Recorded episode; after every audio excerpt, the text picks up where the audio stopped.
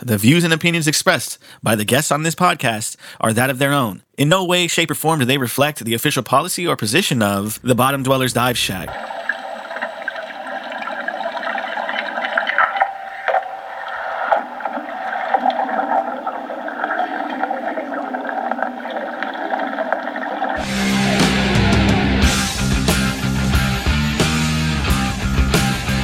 You've descended into the Bottom Dwellers Dive Shack, a commercial diving podcast by working divers for divers.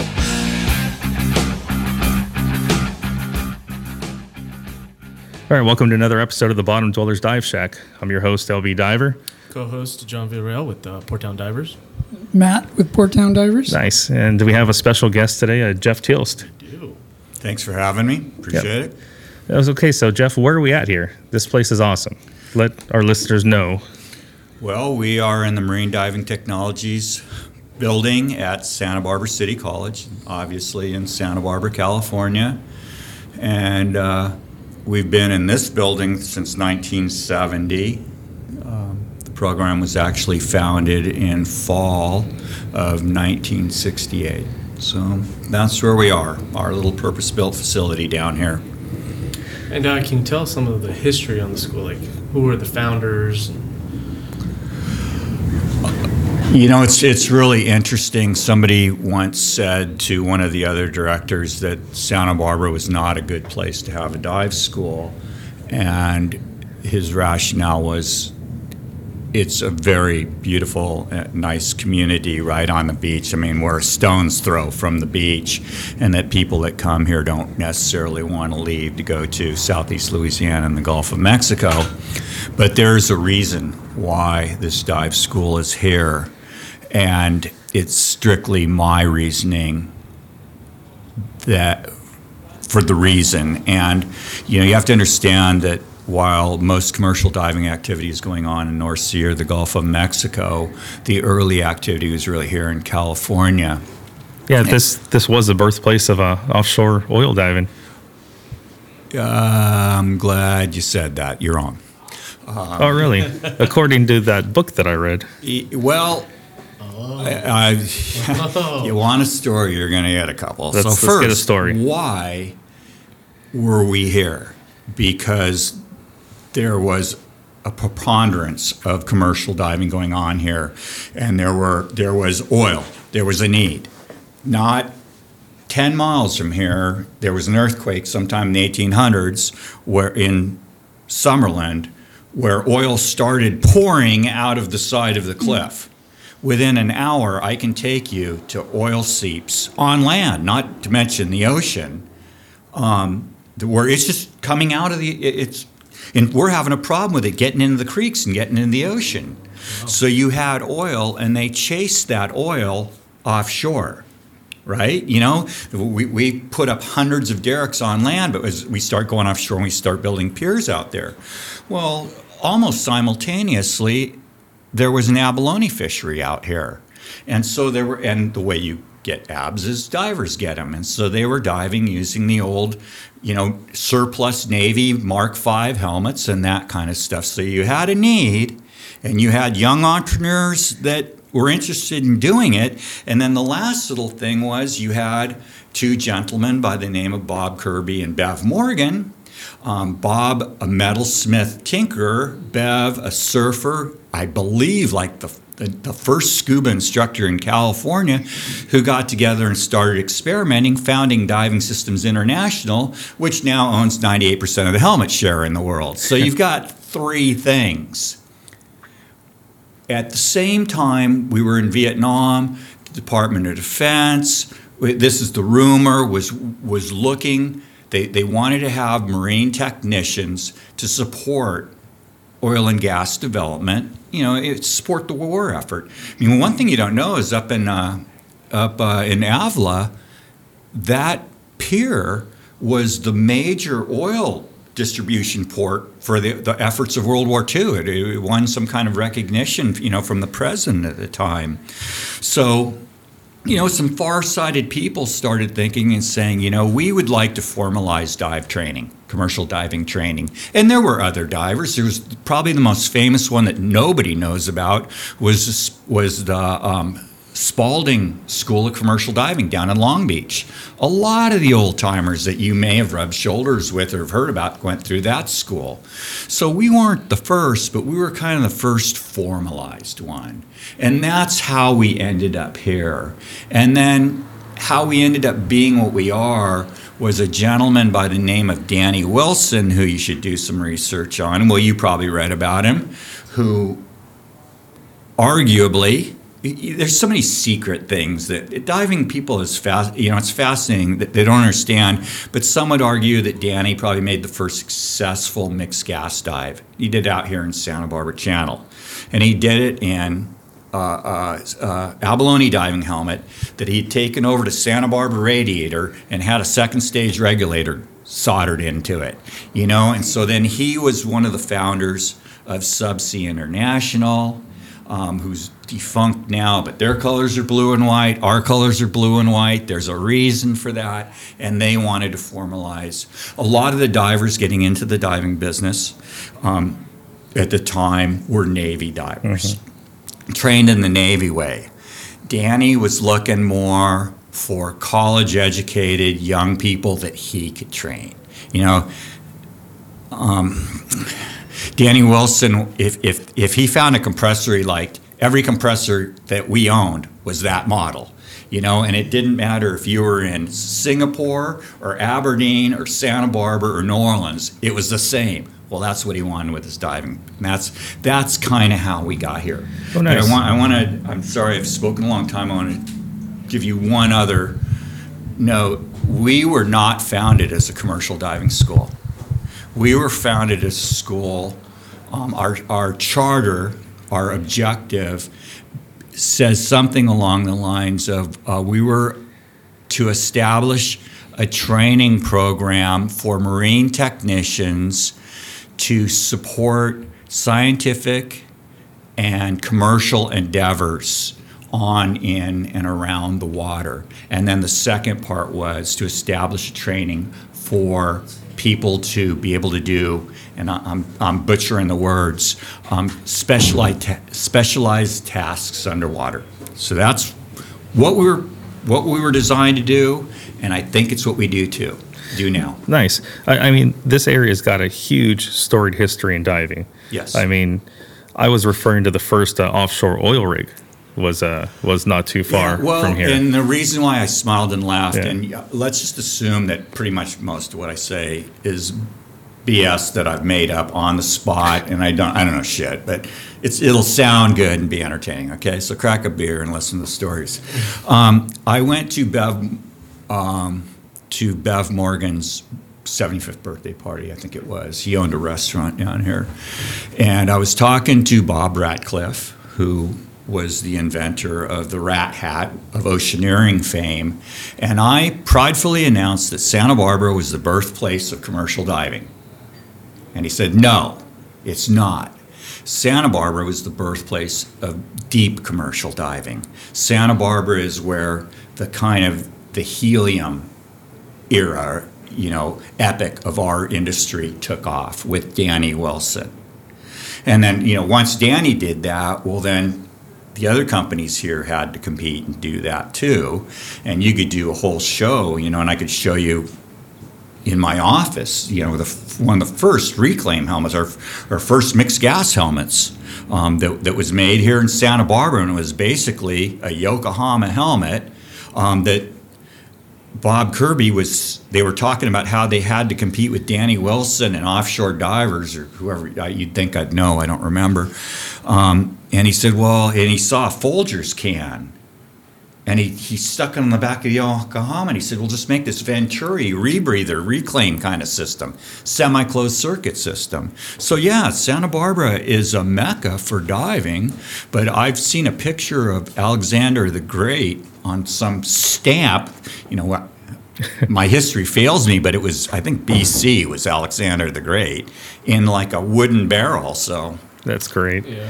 No, I mean, history itself, you know, has they've been doing it since the ancient times. You know, I think the Romans even had a dive team going, which was kind of funny. Pick up the urn or whatever. That's great.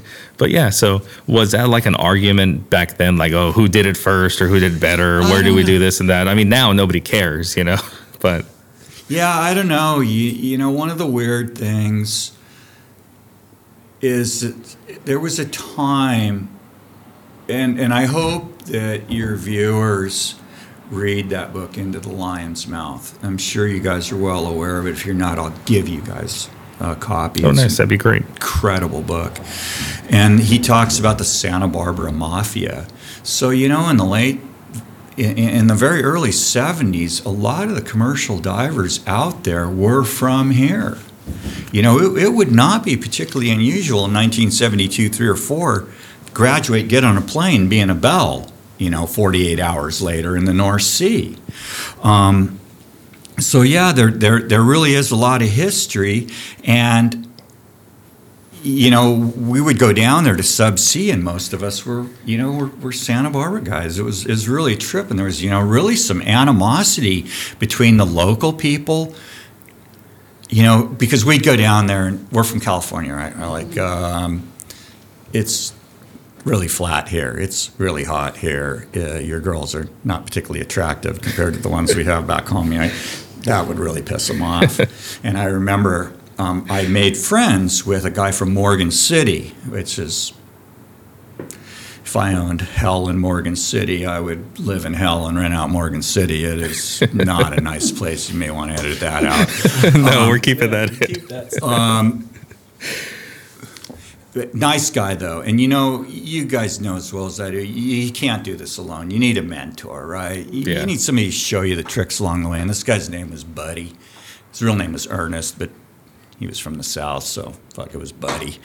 And I used to just bust his balls all the time about how beautiful Santa Barbara was and how Subsea was founded by Santa Barbarans, and we were, you know, there was an inherent superiority to West Coast divers because we're used to cold, bad viz, you know, bad conditions in the water, and he hated it. He was senior to me, and I'll never forget, we did a job up around Point Conception. It was a SAT, surface gas, surface air job. We've been out there a long time on a beautiful Dutch barge.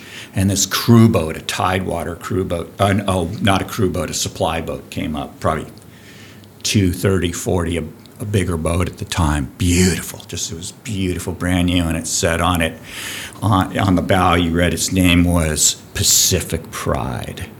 And I took him over, I said, Buddy, look at that. That's the difference between us and you guys. That beautiful boat, blue and white with North Sea stacks, and you got those scows down in the Gulf. Man, look at that. And, he was pissed. And so I took off, walked away a little bit later on. He comes, he grabs me, he goes, come here. And he goes, man, he dragged me over there. And we went to the stern, and it said, Pacific Pride, Morgan City, Louisiana. And he had a styrofoam cup in his hand. He threw it in the ocean. You know, of course, I freaked out. Yeah, because you're from California. Yeah. Oh, man, I'll never forget that. That's great. Yeah. But, yeah, now diving's a worldwide, you know, everybody in the world, you know, has their divers. You know, you got Chinese divers, Singapore, you know, Indian, and, you know, they're Egyptian. All good. Yeah, Egyptian, yeah. We actually do have a worldwide following on the show, which I'm really proud and excited about. Mm-hmm. We've got listeners from over 70 countries. Wow. Which to me, it's amazing. That is amazing. Yeah, so that's cool. It's so great to be here today to talk with you, Geoff, mm-hmm. and to see the school. Because again, yeah, it didn't start here. Maybe, you know, that's up in the air. I mean, but it's the general birthplace. You know, well, it has its spot now. In the history. You exactly, know, it has a spot in the world of commercial diving. So, and being from the 70s, it's a testament to the program because, unfortunately, this is the last dive school in California.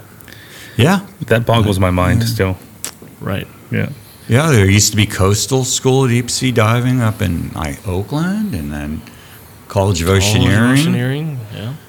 We used to do a cool thing, at least, well, I wasn't here then, but when I was a student here, we would go down, we would dive the College of Oceaneering system, mm-hmm. and then they'd come up and dive our stuff. It was kind of neat, you know. We'd spend a day at each other's facilities. That's pretty cool, yeah. But yeah, that's still kind of pretty crazy to me, though, you know, with this being the only school in California now. Part of it, too, is that a lot of these schools, they find it kind of hard to survive, you know. Now, given we've heard stories about certain schools that their success rate, you know, their pass rates, you know, pretty much almost 100%, you know. You don't hear of anyone, you know, failing this school as they're paying their $30,000 to go there and they're guaranteed a dive card, you know. But this school is not like that. Yeah, I mean, when I went here, we had, I think it was about a 50% success rate from the dive physical and the swim test to the guys who actually graduated. Now, is that saying that's not saying that the staff is not doing a good job? It's I mean, why is the pass rate a little different here? Well, I can't speak to the other schools and their paradigm, but our clients are our students for sure, right? But our clients are also the employers that hire our students. And, you know, you and I were talking a little bit earlier about how you grow within this business. And it's really your reputation, isn't it? You know, when I decided I wanted to move back to California, I made a couple phone calls to people I knew. I didn't send them resumes, or if I did send them a resume, then I don't know if they looked at it or anything. So Santa Barbara City College is, you know, we live and die by our reputation. We're also a state-funded school. So, you know, I won't die if I don't have a full class. Does that make sense? You know, if I don't have 50 students, I'll still get my funding. I'll still... still be able to run the program, and, you know, and then part of it is a personal thing for myself and the faculty here is, you know, we have professional reputations. Dan works in the summertime. You guys have worked with him. Mm-hmm. I work in the summertime. I still go offshore a little bit, and we're not going to. For one thing, we don't pass or fail students. We count scores, right? And all we can do is teach to the standard and then assess fairly and objectively. And, I mean, I have a four-year degree. I have a bachelor's degree, actually, from you guys from Cal State Long Beach. Nice. And education, you know, I took a whole semester-long class on assessments, and that's such a big part of what we do, you know, is to make sure that we have fair and accurate assessments. But to get to your point, not everyone is cut out for commercial diving, and it may be just from an intellectual capacity or a lack of intellectual curiosity. Here's how I lose students. It's a really simple deal. I'll lose a couple of them that bust out in the physical, either sometime because we're under the auspice of the United States Coast Guard. You know, you guys are under the auspice of the United States of OSHA, and so drug use is not allowed, even if you have a 215 card. I think that's what it is. So everyone gets drug screened, so that can bust people out. It's rare, but on occasions we get people that had a polyp on their lungs, some condition they never knew they had that really. It means nothing terrestrially, but could be fatal underwater. So they go away. And then we have the swim evaluation. It's not the hardest swim evaluation in the world, but you have to be able to swim. Hoping you can swim ain't going to get it, you know? Being out of shape ain't going to get it. Being hungover, you know, probably not your best move. So we will lose 15, 20, sometimes 30% in the swim test. And then I told you before, we're modular, so we go on 8-week chunks. So like the quarter system, if any of you remember that back from college. It's the first quarter is the hardest. In my mind, Matt maybe could extrapolate a little bit more, talk a little bit more. But we start at 7. which means I want you here at 6:30, no later than 6:45, right? Because if you miss the crew boat or you miss the helicopter, you're only going to miss it once around me, I promise you. I'll just get another. Tenders are super easy to get. So, you know, Dan teaches so much. So much what Dan teaches is, you know, the equipment, how to work the equipment, how to maintain the equipment, how to, you know, don the equipment, how to use the equipment, that kind of stuff. And I teach mixed gas diving, some of the other stuff. But I really feel that it's appropriate and important for me to teach the effective skills that make you successful. You know, being on time, being reliable, hard work, that kind of stuff. And I'm not getting off topic. I'm going to get there. So a lot of young people are not prepared to get yelled at 6:45 in the morning. So I tell them, get here at 6:30. My guess, I'm not sure. It's been a long time since I was in this school, but as much learning goes on in that parking lot at 6:45 than does in this classroom at 7:45. They're sharing notes. They're sharing homework. They're sharing stories. You know, they're bonding within their group. And you walk in here at 7:02, and all I got to say is thank God for tenure. Because if the administration ever heard what comes out of my mouth, it would be interesting. I don't like it if you're late. So some of the young people are like, ooh. I've had a student quit that came to school here and worked for my brother in the evening in the grocery business, and he quit common one day, and we finally found him. And I said, I can't remember his name, whatever. I go, why'd you quit work? He kept coming here. He didn't go. He goes, because I couldn't take you yelling at me all day, and then your brother getting in on me all night. You know. Wow. Welcome to the dive business. Well, that's it, man. I don't want to lie to these young people. I don't want them to spend you time. You don't want to lie and tell them they're going to be underwater welders making millions. No, they're not going to make $100 an hour. You know, they're not flying all over the world. They're not picking up gold doubloons in the Playboy pool. None of that shit's happening. I just saw this video, and they were interviewing the head of, I think it was the head of Shell Deepwater. It was someone like that. And he said, you know, and again, I'm an oil guy, so I'm speaking from an oil perspective. You know, there's so many different, we could talk one day, or you're perfectly prepared and ready to talk about civil diving versus offshore. But, you know, you find oil inhospitable areas of the world. You know, if it's dark, cold, rough, nasty, remote, that's where you're going to go to work. And so I want people to understand, you know, this is what you're getting into. The other thing is, so when I was young, they called this vocational education. It's gone through iterations of names. It's now called career technical education. And people, you know what I'm saying, and your viewers are going to know as well. A lot of times people think that the trades are for dummies. And I don't know if I've articulated that correctly, but that's what it's not. It's not. One, the trades right now are the hottest thing in the job market. You know, I wish my son would become essential workers. Yeah, we are. Yeah. You know, an electrician or a plumber or something. But, so my deepest dive was 605 feet. I was at the 5 feet because I want to make damn sure everyone knows it's deeper than 600, you know, because that's 100 fathoms. So don't think that I'm glorifying myself or anything, but I was breathing 98% helium, 2% oxygen. Anything less than 16%, you're dead.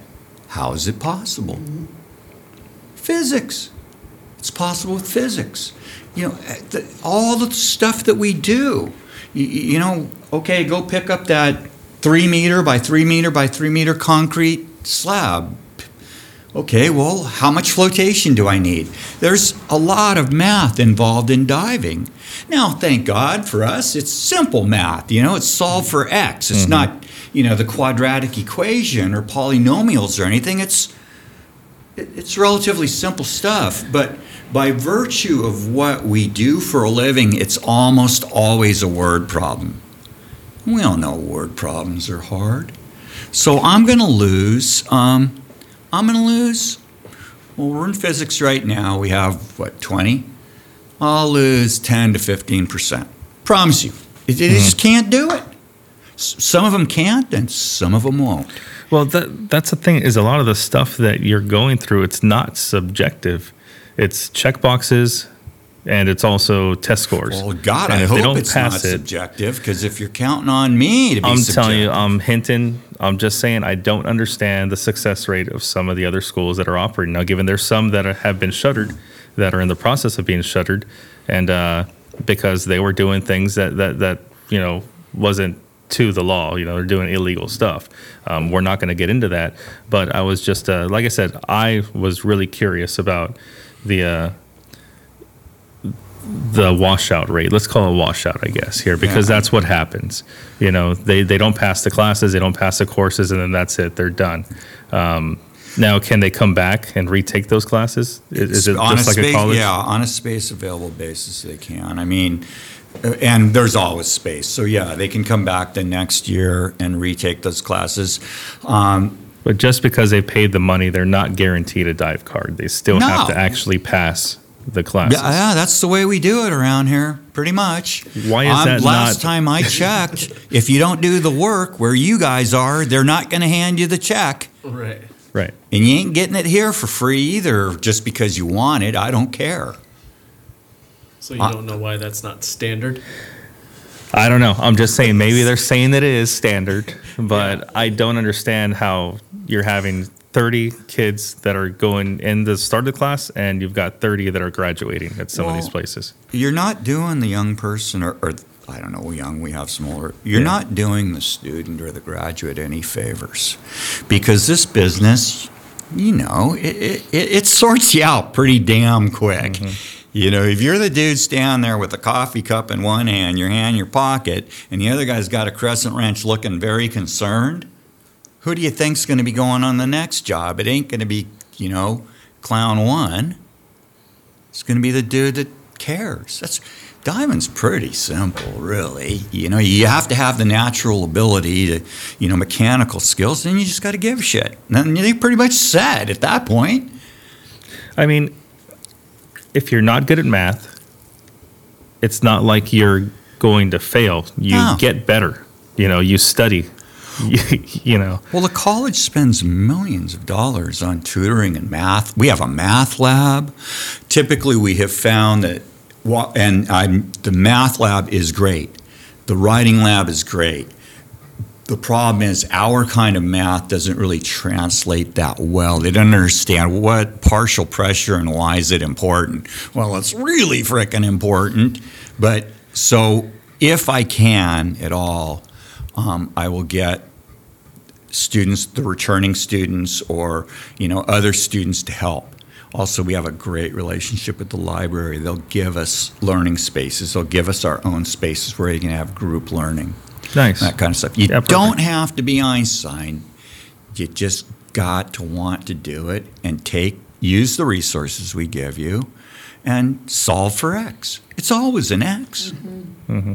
Yeah, so it's what we're getting at here. It's not one of those where you just kind of look at them and by what they're saying and the way they look and the way they're working. We're not saying that, oh, dude, you're not going to make it. Sorry, I'm going to fail you. It's not that. You know. No, and I learned on the very first day that I was a teacher. Day one, a Monday, I came in here, and I looked at the class, and within a second or two, I had decided in my mind who was going to be successful and who wasn't, based purely on looks. And I know they looked at me, said, "Who the hell is this guy?" And I can tell you this now. This is my 23rd year. I was wrong. It's completely freaking wrong. You know, the good-looking, wealthy little white kids from Sonoma. Nope. There was this one dude, probably from Long Beach, looked like a freaking gangbanger. I'm like, that no way. That's the dude that made it. Right. It's a dude making the millions, right? Yeah. No, you can make a lot of money in this trade. You can. Yeah. No, you can. We're not telling you can't, guys that are listening. And you can make money. Yeah. He's probably in SAT right now. Probably. Listening to the Bottom Dwellers Dive Shack. Hopefully. Yeah. Yeah. So, I mean, that's just the way we run our school. You know, we try to be as legit as possible. And, yeah, I don't really know how much to grow that topic too much. No, I mean, you pretty much answered that question, you know, right there. And that kind of speaks to, I mean, because you're going to get paid the tuition, whether they pass or not. So I'm pretty sure that helps you also. Yes and no. I think they have to last 4 weeks for me to get paid. One, I don't get the tuition. Right, but the state gets the tuition. Yeah. Two, the tuition is so paltry that doesn't matter either. You know, their tuition's, like I told you, like $1,700 or something. Yeah, it's the funding I get from the governor's office. That's what keeps us afloat. So.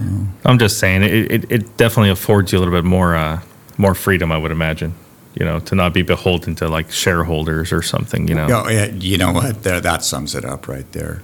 Certainly, you know, if your job relies on student success or profits, you know, you might sharpen that pencil a little bit more, or use the eraser. I don't know. Things happen. I'm guessing. Right. And, yeah, so, I mean, that's kind of just a question that I had about that as far as, like, you know, different success rates and stuff like that. And you answered that really well. You can't speak to what other schools are doing because you don't know. None of us know. But there are students here that don't make it because they're not passing the classes or they're not meeting the requirements, you know, checking those check boxes. So. Well, I mean, just one more thing, you know, and we can move on. Student success and job placement are two huge things for in reality, but also for your advertising, right? Your advertising, I had 97% success rate, and, you know, 93% of them get the jobs that they're applying for. That looks pretty damn good. Well, another school that's no longer here, the only other one in California, I want to say that its advertising budget for a year was about $125,000. And I know the director, former director now, mine is $500. So wow. We have no advertising, so I don't have to worry about that. You know what I buy? I have koozies made up. If I have any, I'll give you all a koozie. Oh, nice. Perfect. And I give them to the students. I might even use one right after the show. Very well, and I tell them to put Cokes in, but once they leave, I don't give a shit what they put in it. Well, speaking of advertising, let's pause for a quick second and hear from some of our wonderful sponsors. RentalToolsOnline.com. RTO. They've got you covered with rental tools that can handle the most demanding marine construction jobs and available to ship anywhere in the globe. But don't let the name fool you. They also have new tools and equipment for sale at some of the best prices around with amazing customer service. RTO has a Trustpilot score of 4.9 out of 5 with almost 200 reviews. They're real customers, non-paid, real thoughts. DiveX Marine was impressed by the great inventory. Bill Eubanks at Harbor Diving Service praised the customer support and fast shipping.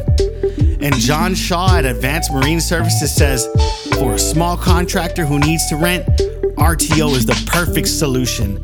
Quick and painless. Rental Tools Online carries all the major brands like Stanley, Nemo, J.W. Fishers, and even Pressure Junkies, to name a few. RTO has their own house brand that meets or exceeds industry standards. It's called Joint Zone. Not the place you used to smoke doobies by the bleachers, but an affordable hydraulic tool and lift bag alternative. Their Joint Zone lift bags are manufactured with a higher puncture resistance and load capacity than many other lift bags on the market. With advanced designs and materials, including optional cold weather coating, you don't have to worry about the next salvage job. If you want to see them for yourself, they'll be at the DEMA Dive Show in Vegas, unveiling a brand new lift bag design unlike anything else on the market. So for the most convenient way to rent or purchase tools, go to RentalToolsOnline.com. That's RentalToolsOnline.com. Back to the show. But yeah, so I mean, a lot of schools' hands are tied because of money. Well, I wouldn't even say hands are damn tied. You know, it's just kind of a sad state of affairs. But I'm glad that you guys are doing well here, and you're putting out some good quality students. And the ones that, you know, aren't getting put out, you know, they're you know, I'm just saying they're probably not going to make it anyways. No, probably not. So and in all fairness, you know, we teach. Every dive school teaches to the American National Standards, ACDE-01-2015. It's called the minimum standard for commercial diving. We go above and beyond a little bit because of some of the other, you know, seamanship and other classes, and we have academic classes as well. But you guys know as well as I do that when you get in the field, that's where the learning begins. Mm-hmm. You know, I sort the biggest rocks.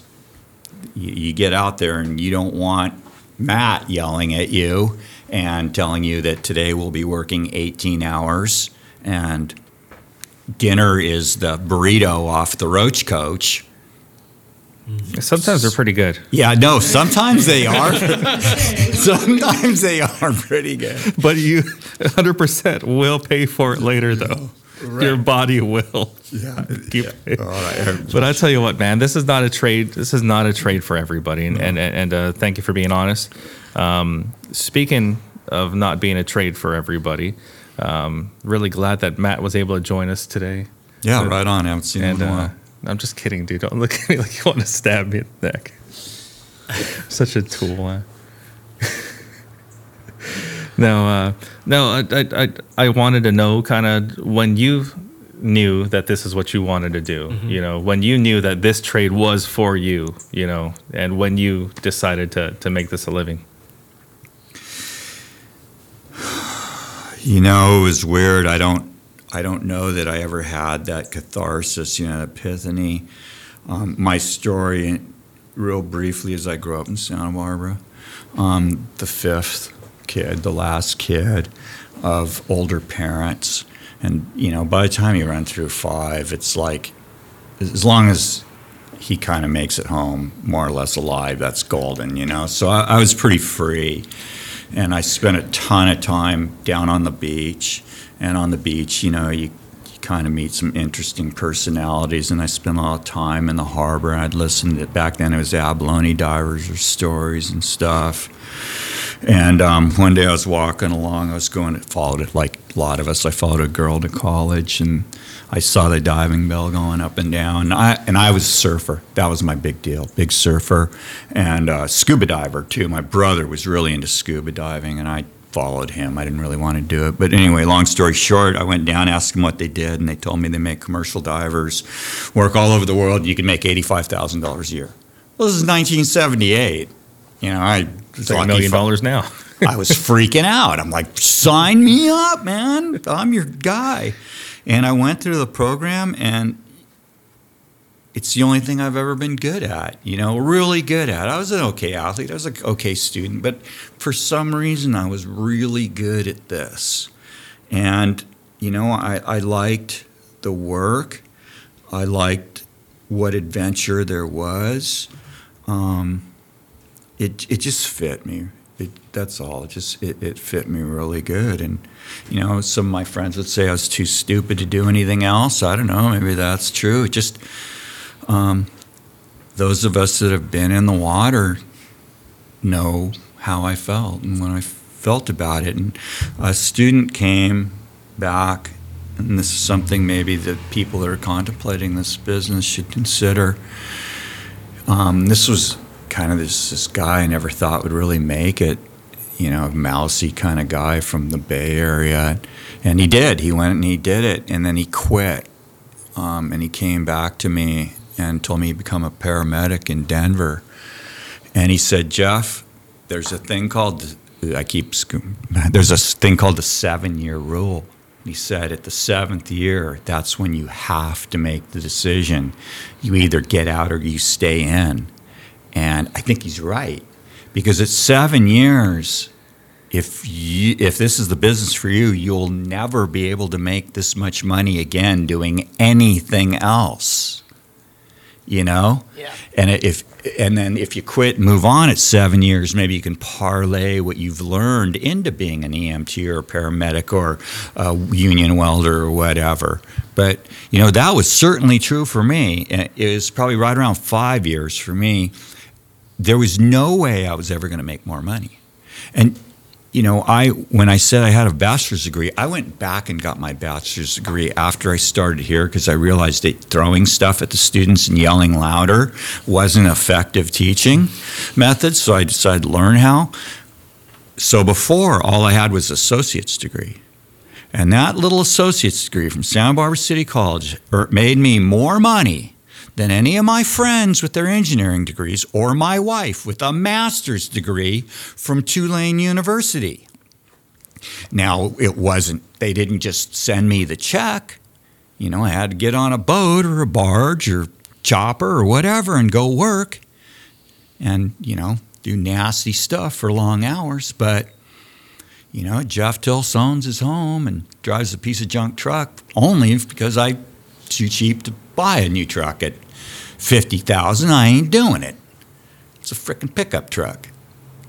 But that's true, though, too. I mean, at some point, because I had the same thing, too, where you become a successful diver, you know, say you've broken out or you got to the point to where you're not hunting around for work too much. You still do have that decision to make because it's a life. It's a tough life. You know, especially when you do have kids and stuff. And, exactly. I was going through that decision. Fortunately, I was able to make the right decision and join the Port of Long Beach team. But I was at that point to where it's like, something's going to give here. I either better get better at carpentry or, you know, think about giving up the trade, you know. That's a perfect point. I mean, that's so viable. I'm really glad you brought it up because... You know, your diving career is an evolution. And so for me, I didn't get married till I was, I think, 35 or something like that. I was dedicating my life. But then I think in all of our lives, you get to a point where that stuff that was fun at 2 a.m. on Christmas Day, you know, away from your family ain't fun anymore. So now what do? You know, do you buy a Jiffy Lube, a 7-Eleven? I got into management. You found a union, you know, 410s or whatever it is you guys do job. I have friends in their 50s still going offshore. There are guys that do it, but I didn't want to. I got married and had a baby girl. I wanted to see the baby. Yeah, I mean, at some point, some guys don't have a choice, you know, because, you know, at some point, you're kind of stuck in the trade, and you just got to run its course, yep. You know. And yes, you do make good money, but, you know, sometimes at what cost, you know. Yeah. And kudos to those guys that are out there doing it, listening, that are, you know, at times have felt that, you know, I don't know. It's kind of a touchy subject, you know, to tell you the truth, because it's like we love what we do, but it's like at what cost. You know. Well, if I would say, and not to pitch my own school, one of the cool things about us is you can get an associate's degree, which means you're getting the oceanography, the biology. You know, you have to have your basic math and English skills. You know, your social sciences, that kind of stuff. And I think that what makes you successful as a commercial diver, those effective skills, are you honest? Are you on time? You know, do you work hard? Do you learn from your mistakes? Those kind of things. And those, to this day, I still have to have those skills. But if you want to move into being a supervisor, a superintendent, or a management position, they're going to hand you a project execution plan, a set of prints, and say, go for it. And you need to be able to read that. You have to be somewhat articulate. Spelling and grammar is important because you have to write a report. You know, so academic skills are what are helpful later on in your career, right? I mean, sometimes you got to negotiate a change order on the spot, or, you know, at least you tell your client, hey, we're off the ticket now. This is what it's going to cost you per hour, per day, whatever. I don't know about you guys, but every morning at 6 o'clock, I have to have the report from the day before sent in for their 7 o'clock meeting. But yeah, I mean, like I said, there's some divers that we know that are still going strong, you know, mm-hmm. past 60. We just talked about Ralph for the American Marine, and, you know, he's still diving his Yokohama, which is pretty crazy to me. But, hey, more power to him. Yeah, they're still out there. God bless them. All right. Well, we're going to take another quick little break. We're going to hear from one of our sponsors. Yo, this is Johnny from Port Town Divers, and I hope you're enjoying this episode of the Bottom Dwellers Dive Shack. Show your support of diver-owned small businesses by heading over to our Instagram, @PortTownDivers, clicking the link in the bio, and finding both PTD and BDDS apparel. Now back to the episode. All right, well, we're back here at Santa Barbara Community College, speaking with Geoff Thielst. And, it's definitely been a pleasure. And do you have anything else you wanted to ask, Matt? Yeah, I mean, just, Geoff, you've got sort of legendary status among past MDT graduates as being a guy with tons of stories about diving. I know you did some deep dives.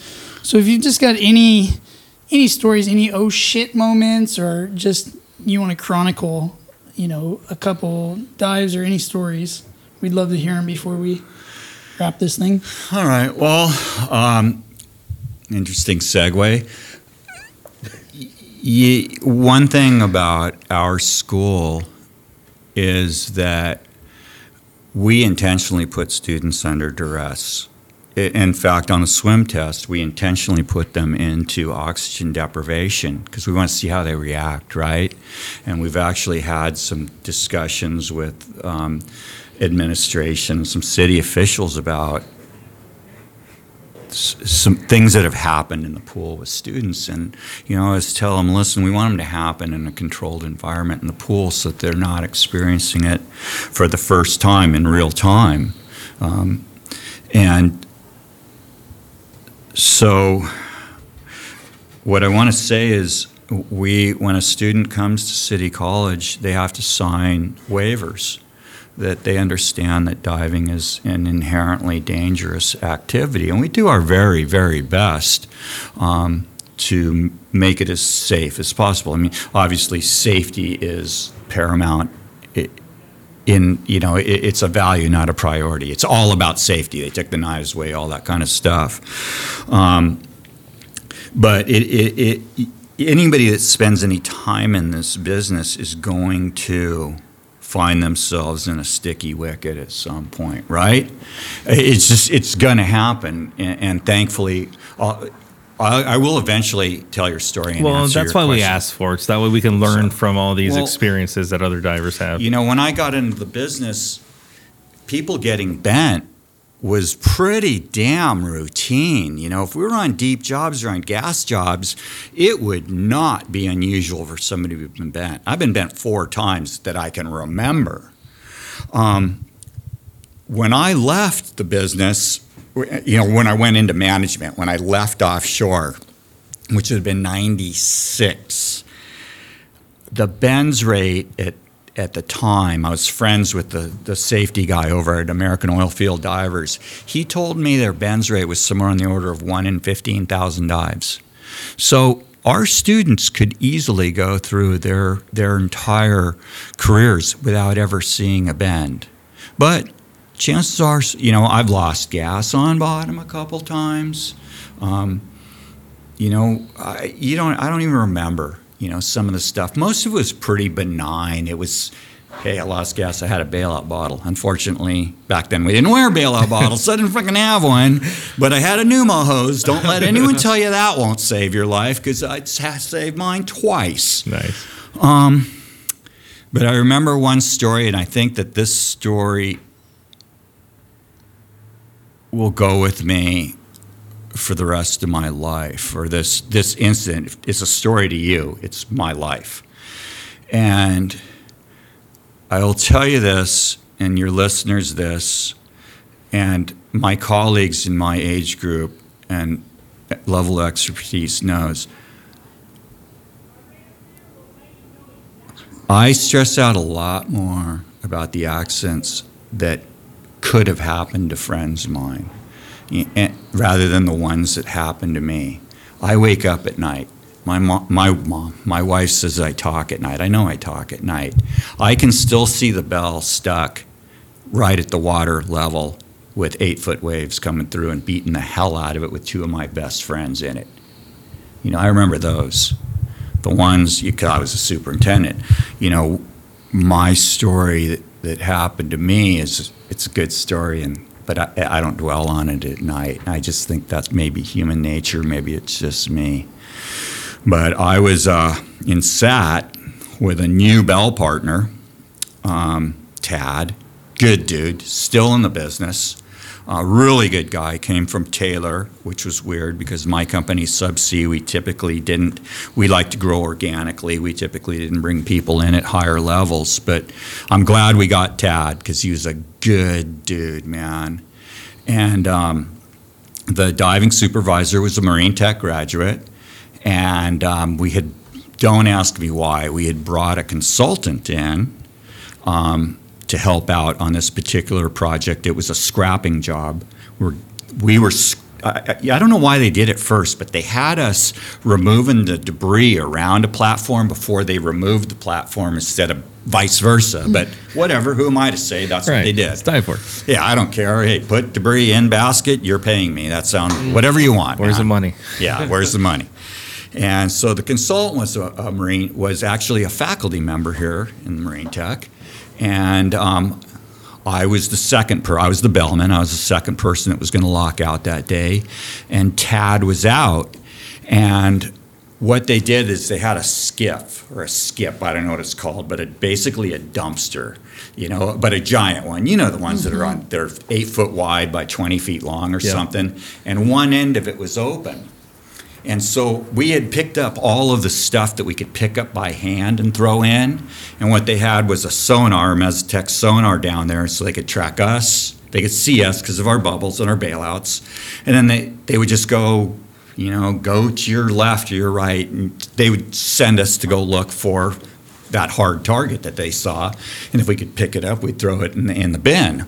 And if we couldn't pick it up, they had a tugger wire that came down and went to a snatch block at the far end, the closed end of the bin, and then you could drag that tugger wire out and wrap it around whatever it was, which was usually a handrail or grating, you know, the normal crap that's down there, and drag it into the bin. So Tad had been doing that for hours and hours, and it was time for the belch, or not the belch around, but the diver change out. And we had, for some reason, really bad comms that day.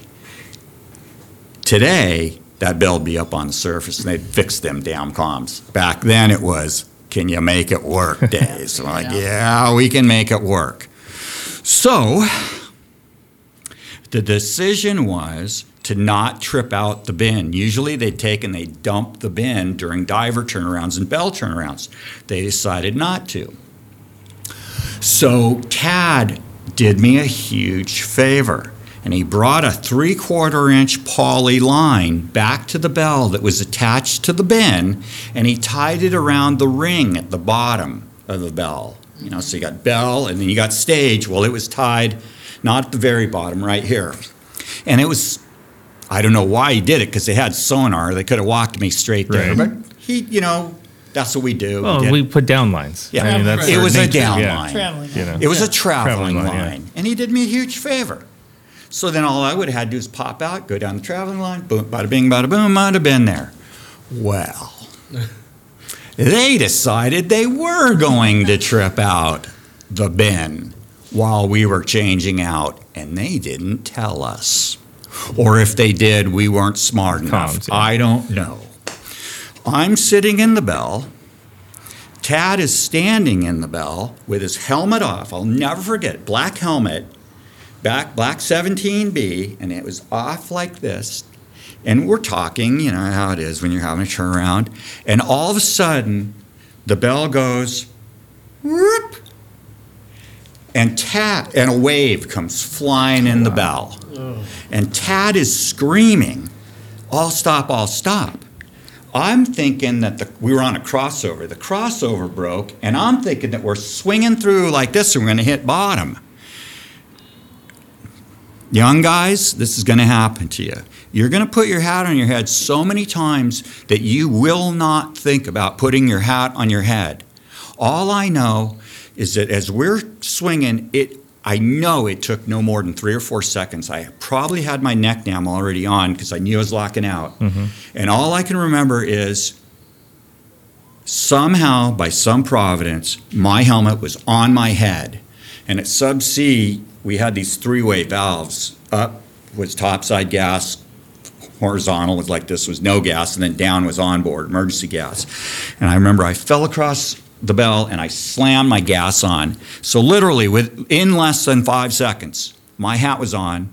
The entire bell was flooded except for a little bubble. Shit's floating everywhere.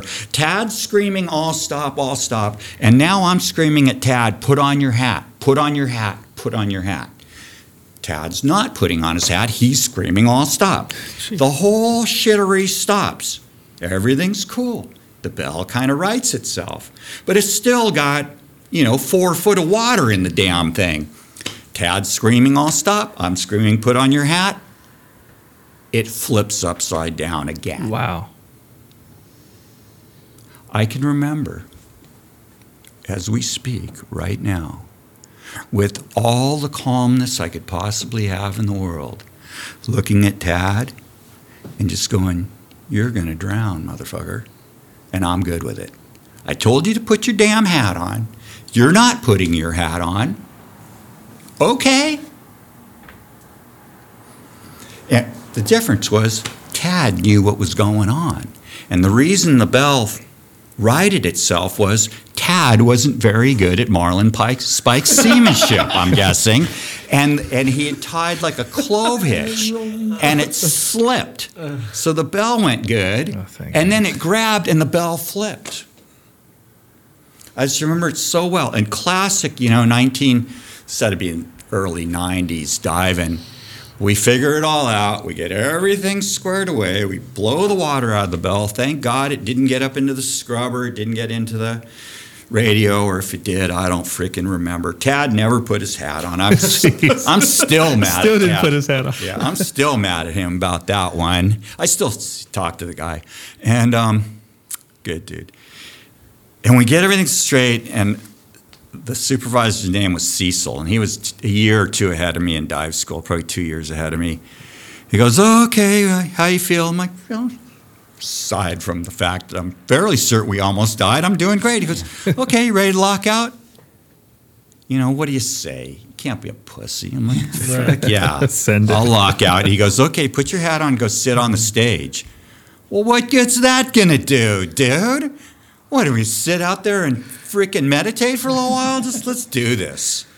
So that's kind of my funny story. Yeah, wasn't funny at the time, but it was good. No, I'm sure it wasn't. That same sat, though, I'm not a huge sat diver. I got 6, 8, 10 sat jobs under my belt, because I'm an 80s diver, so sat was not as prevalent as it is now. It was really kicking off when I got in there. But I've been in. I've done it.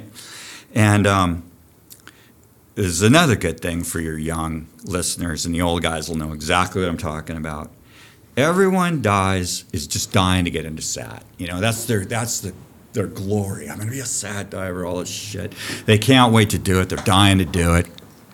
And the second that door slams behind you and you start getting pressurized, you ain't coming out for 30 days, you're like, oh, God. This sucks. Wait, they're paying. Yeah, what have I done? They're paying me. Oh, no. At that time, they paid us $600 a day to be stuck in the steel tube. You can't even flush your own frickin' toilet. And then that's a story that, if you've never heard, Donald Boone, look that one up. Have you ever heard of Donald Boone? You have. Asshole sucked out? Yeah, that would be it. What happened? No, let's hear that one. No, he got his ass sucked out of the toilet because. His butt made a seal on the toilet, and he was at 250 feet. And when they flushed it, now have a delta P, and your butt, your sphincter is the weak link. So Mr. Sphincter, the sphincter didn't go. 3.5 feet of his intestines went out. Wow. Yeah. And you know what he did? He reached in the toilet, pulled his 3.5 feet of intestines out, and went and laid on his bunk, waiting for the doctor to come. They flew two doctors out, one guy with very little experience, another guy with a lot of experience. I think, if I recall, they forgot the scalpel. So they treated this guy with no anesthesia and a spider co, I'm guessing. And you know what the guy said when the doctor locked in? "Hi, doc." I just said, "Can you just kill me now?" That's a true story. Wow. Talk about a colon cleanse. Yikes. Oh, no shit, huh? So, what the... Oh, so anyway... Yeah, you know, the right kind of person. You like to read, you like to meditate, you like to just sit there and veg, you like staring at walls. That is for you, man. But, you know, you can see I'm a little animated and high-strung. And if you're not diving, you're stuck. You're in a steel can. And I'd had enough. I wasn't doing it anymore. Some guys love it. I mean, that's for them, you know. And I can remember. So many jobs under the sea, isn't there? Yep. And I can remember one day I woke up and I'm looking out the port. You know, you're looking out the port. You know, you're a freaking monkey in a pen. And I was so mad at my wife. I'm like, "God damn it, Christina left the window open again." And I look around, "Oh, shit, you're in a sat chamber." And I took out a Sharpie and I wrote, "God, if you let me out of here, I promise to never do it again." And that... Nobody ever painted it. Nobody ever cleaned it. I had a guy from the Gulf of Mexico 3 weeks ago come out here and have lunch with me. And he said, "Geoff, you remember what you wrote?" Because it got famous at Subsea. He goes, "I saw it. I saw it on a sat a while ago." I said, "No shit, man." That's funny. That's great. Yeah, and I never did. That was my... And then it was a sat I didn't even want to be in. You know, it's so funny. You're dying to get in a sat, and then you're trying to get the hell out, and I had a... Another guy was supposed to go in, and at the last minute he said, "I ain't doing it." And my boss came up saying, "I need you to go." I'm like, "I don't want to." And he goes, "Oh, I don't care what you want. You're getting in that thing." So you go, you go. Yeah. Hey, when she goes, she goes. So, yeah, it's kind of a trip. What are you going to do? What are you going to do? So just, you know, all I can say is, you know, my brother always talks about situational awareness. You know, I'll tell you, I guess I'll tell you one more story. I'm kind of out of stories a little bit, or I'm actually, well, whatever. It's another tragedy, you know, because that's the shit you remember. Yeah. And we were doing a job up Point Conception, and every day the choppers would fly out. It was too far for the boats to come unless we were bringing a bunch of stuff. So personnel came back and forth on choppers. And it was on a McDermott barge. And there had been a helicopter accident in the Middle East a few months before, where a chopper on a wet deck, so they told us, I don't know, I wasn't there, but it hit that chopper pad and slid off, which I don't know how it happens, but that's what they told us. So they sent us out a cargo net, you know, one of those big hemp or manila nets, and we spread it out so the chopper would land on that. And I was the deck foreman. I wasn't sat yet. I was waiting for my turn. And it was probably about 8 in the morning. This chopper comes in. And I'm standing between two buildings. And literally the space between two buildings is about what these two tables are. And I'm standing there talking to a guy. And I said, "You know, I'd like to see one of those crash one day." You know, that's... I didn't say I have to. I didn't say I'm going to make it happen. I said, "I'd like to see one..." That's a fucked up. It's just one of those stupid things we say, you know. Yeah, it's a terrible thing to say. Yeah, it's terrible. But it's like saying, "Man, it'd be cool if that building caught fire," you know. So the next day, the bell, there's something wrong with the bell. And we got it on deck, and I'm up on the very top of the bell trying to figure out. I'm sure it's a comms problem, because it's always a freaking comms problem on a bell, you know. So I'm up there, and there's a chopper sitting on the chopper pad, and they're going to take in a couple of my friends. And then a guy that's going in, his name was Boudreaux. No shit, not making this up. He was going to go in and donate like a kidney to his son. And then the other guy was, can't remember his name, but we're probably not supposed to use names, super famous McDermott superintendent, Joe. I don't remember his last name. And I'm sitting looking down, and I can hear, you know, your ear gets tuned to the job. You know, you can tell the compressor's quitting before the compressor quits because it makes the one hiccup. And I hear, wow, I go, the chopper doesn't sound right. And I look up just in time for the bird to come off the deck and then slam down, hit the deck. The tail boom goes flying off. The chopper comes up and heads straight for me, what's left of the chopper. And in the time I could react from it's going to hit me to I got about this far around, it hit the counterweight on the crane and exploded into a million pieces.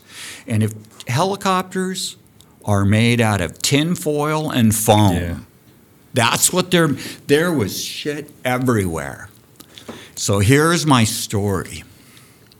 One, I jumped off of the bell because the chopper hit and then flipped and ended up kind of upside down in the water right next to the barge.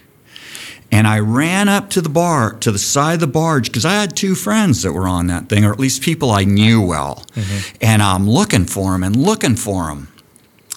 And I see one of them, and he got thrown out of the chopper and he's waving his hand, so I know he's all right as far as I know. And then I see the chopper and there's two dudes still in it. And there's, you know, the barge probably had 100 people on it, and there's probably 50, 60 of us. And they're all on deck and everyone's yelling and pointing.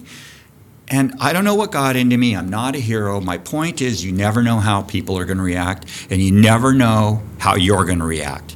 Yeah, that day I reacted well, the next day maybe not. I'm not saying anything. I'm not a SEAL. I'm not trained. I don't know that shit.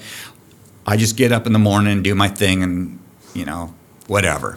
But on that day, I decided to do the right thing, I guess. And I knew, and you could see the chopper was sinking. So I had on Red Wing boots, and I kicked them off, threw my hard hat away. Back then, we didn't bother wearing with life vests. And I saw this spot in the ocean that was clear of debris and didn't have that slick of the aviation fuel, whatever the hell they used. And I made one of the most beautiful I got one more story I got to tell you after this one. It's great. It's worth it. And I made this beautiful dive. And I nailed it right into the middle of that open spot. And I went over, and I'm trying to get the dude out of the chopper because it's sinking. And, you know, we're all used to those push-button type of belts. Well, the choppers still use these kinds. You cam over. And and somebody yells, undo his seatbelt. So I undo the seatbelt, and I get that dude out. And then the chopper's damn near underwater. But, you know, I was a surfer. I was a cool dude. And I get down there, and I get the next guy out. And I pull him out, and he rolls over, and he's just like this red foam coming out of his. It's terrible. Yeah. And I'm looking up, and there's like 40 dudes pointing at me, yelling, "Get that!" I'm like, "What the fuck? Why I'm in here by myself?" Right. Pieces of shit. Could you at least climb down and help? And a couple did, but so my rationale, right, wrong, indifferent, I don't know. But in an emergency, 80% of the people will run around pulling their hair out, screaming. It just, they're worthless. 10% will do exactly the wrong thing. Whatever the wrong thing is, it's as if they've been briefed. They will do that, and then 10% will do the right thing. That's what I think. And so I've done CPR on 2, maybe 3 people. I don't remember. Two. You do not want me to do CPR on you because neither one of them frickin' lived. So apparently I'm not very good at it. But I remember doing that one guy, and his chest was just eggshells. It was disgusting. Yeah. So that was a story. I'm going to tell you one more story, okay? Yeah. I'm embarrassed. I don't want to tell stories, but this is a good one. I like it. I love stories. All right. This is perfect. Tell me a story. Okay. So I was a young diver. I wasn't a supervisor yet. It's probably grade 2, maybe grade 3. I don't remember. We're diving in this shallow water field, hand jetting a pipeline down. And there was like 3 lift boats out there, each with a dive team. We're all jetting. And the guy that was a supervisor on my lift boat was this real old school guy, and he didn't like the stress of supervising. And we had something happen, so all the boats, you know, kind of ganged up to each other, and so everyone could talk and we could transfer gear one boat to the other, whatever. And Carlos said, you know, I just don't want to be the supervisor. So I went to the superintendent and I said, hey, Jim, Carlos doesn't want to be the supervisor, but I'd like to be. You know, I'd supervised really small jobs, but not something with this many people. I go, I'd like to do it. And Jim says, if it's okay with Carlos, you can do it. And I said, Carlos is good. So I'm now the supervisor. Big mistake, because my head's about this freaking big, man. I'm down. And why I wanted to be the supervisor was it was winter, and it was really cold and really shallow, so we weren't getting any depth pay. So you're spending 2-3 hours in the water. Just miserable. The supervisor only made one dive, the last dive of the day, and it was only to go take pneumos to see what you did in the ditch. So I'm thinking, that's for frickin' me. So I'm the supervisor now. I'm the boss. And I liked coffee in the chamber, especially if it's cold. And it's midnight now. It's midnight. And I want coffee in the chamber. And I want it a particular way. It's got to be sweetened just right. And I would tell them I want the color to be the color of a mulatto princess's thigh. And I was very particular. And so they pick me up. It's freezing fucking cold, and they make you get sprayed with a freshwater hose before you get in the chamber to get all the shit off you. So they spray me. I look in the chamber, and not only is it not the color of mulatto princess's inner thigh, there's no coffee in there at all. And I am pissed. And this little tender, kind of a newer guy, his name was Rich Kelly, greasiest hair in the world, man. Anyway, it was his job to get my coffee. And I was furious. I was screaming at him, I want my coffee. I want it now. Go get it. And he's like, you got to get in the chamber. I'm like, I'm the supervisor. I don't have to get in the fucking chamber if I don't want you. I want the coffee. Go get it. So he goes ripping under the galley. He gets the coffee. Here's the chamber door. I don't know if your camera works. It's right here. I'm naked, completely. My penis is right here. Rich comes. He's terrified. He comes ripping around the corner. It's a wet deck. And he slips and goes like this. The coffee made a perfect arc. Like a rainbow. There was still coffee here when it touched my penis. He nailed me with the entire cup, but the beauty of it all was there was still coffee in the cup, so there was these arcing, visualize it, arcing thing of hot coffee connecting my penis to that cup. I mean, that's fantastic, isn't it? And it burned the hell out of my penis. I made him get me another cup, and I got in the chamber. So there you go. I'll leave you with that. Damn the rules. I need my coffee. With that image. Oh, my goodness. That was good. That was a good man. That was great. Wow. Coffee on the wiener. Yeah. Coffee on and around the wiener. No, it doesn't happen. It does not happen. No, it really doesn't. No. Never heard anyone. No, I'm pretty sure the only person on earth that had that experience. That's great. Oh, my goodness. But, yeah, so, I was super stoked before coming here. You know, really excited about being here and doing this episode. And now after the penis story, you're really excited. Oh, yeah, super excited. Because, me. And so excited. I just love it.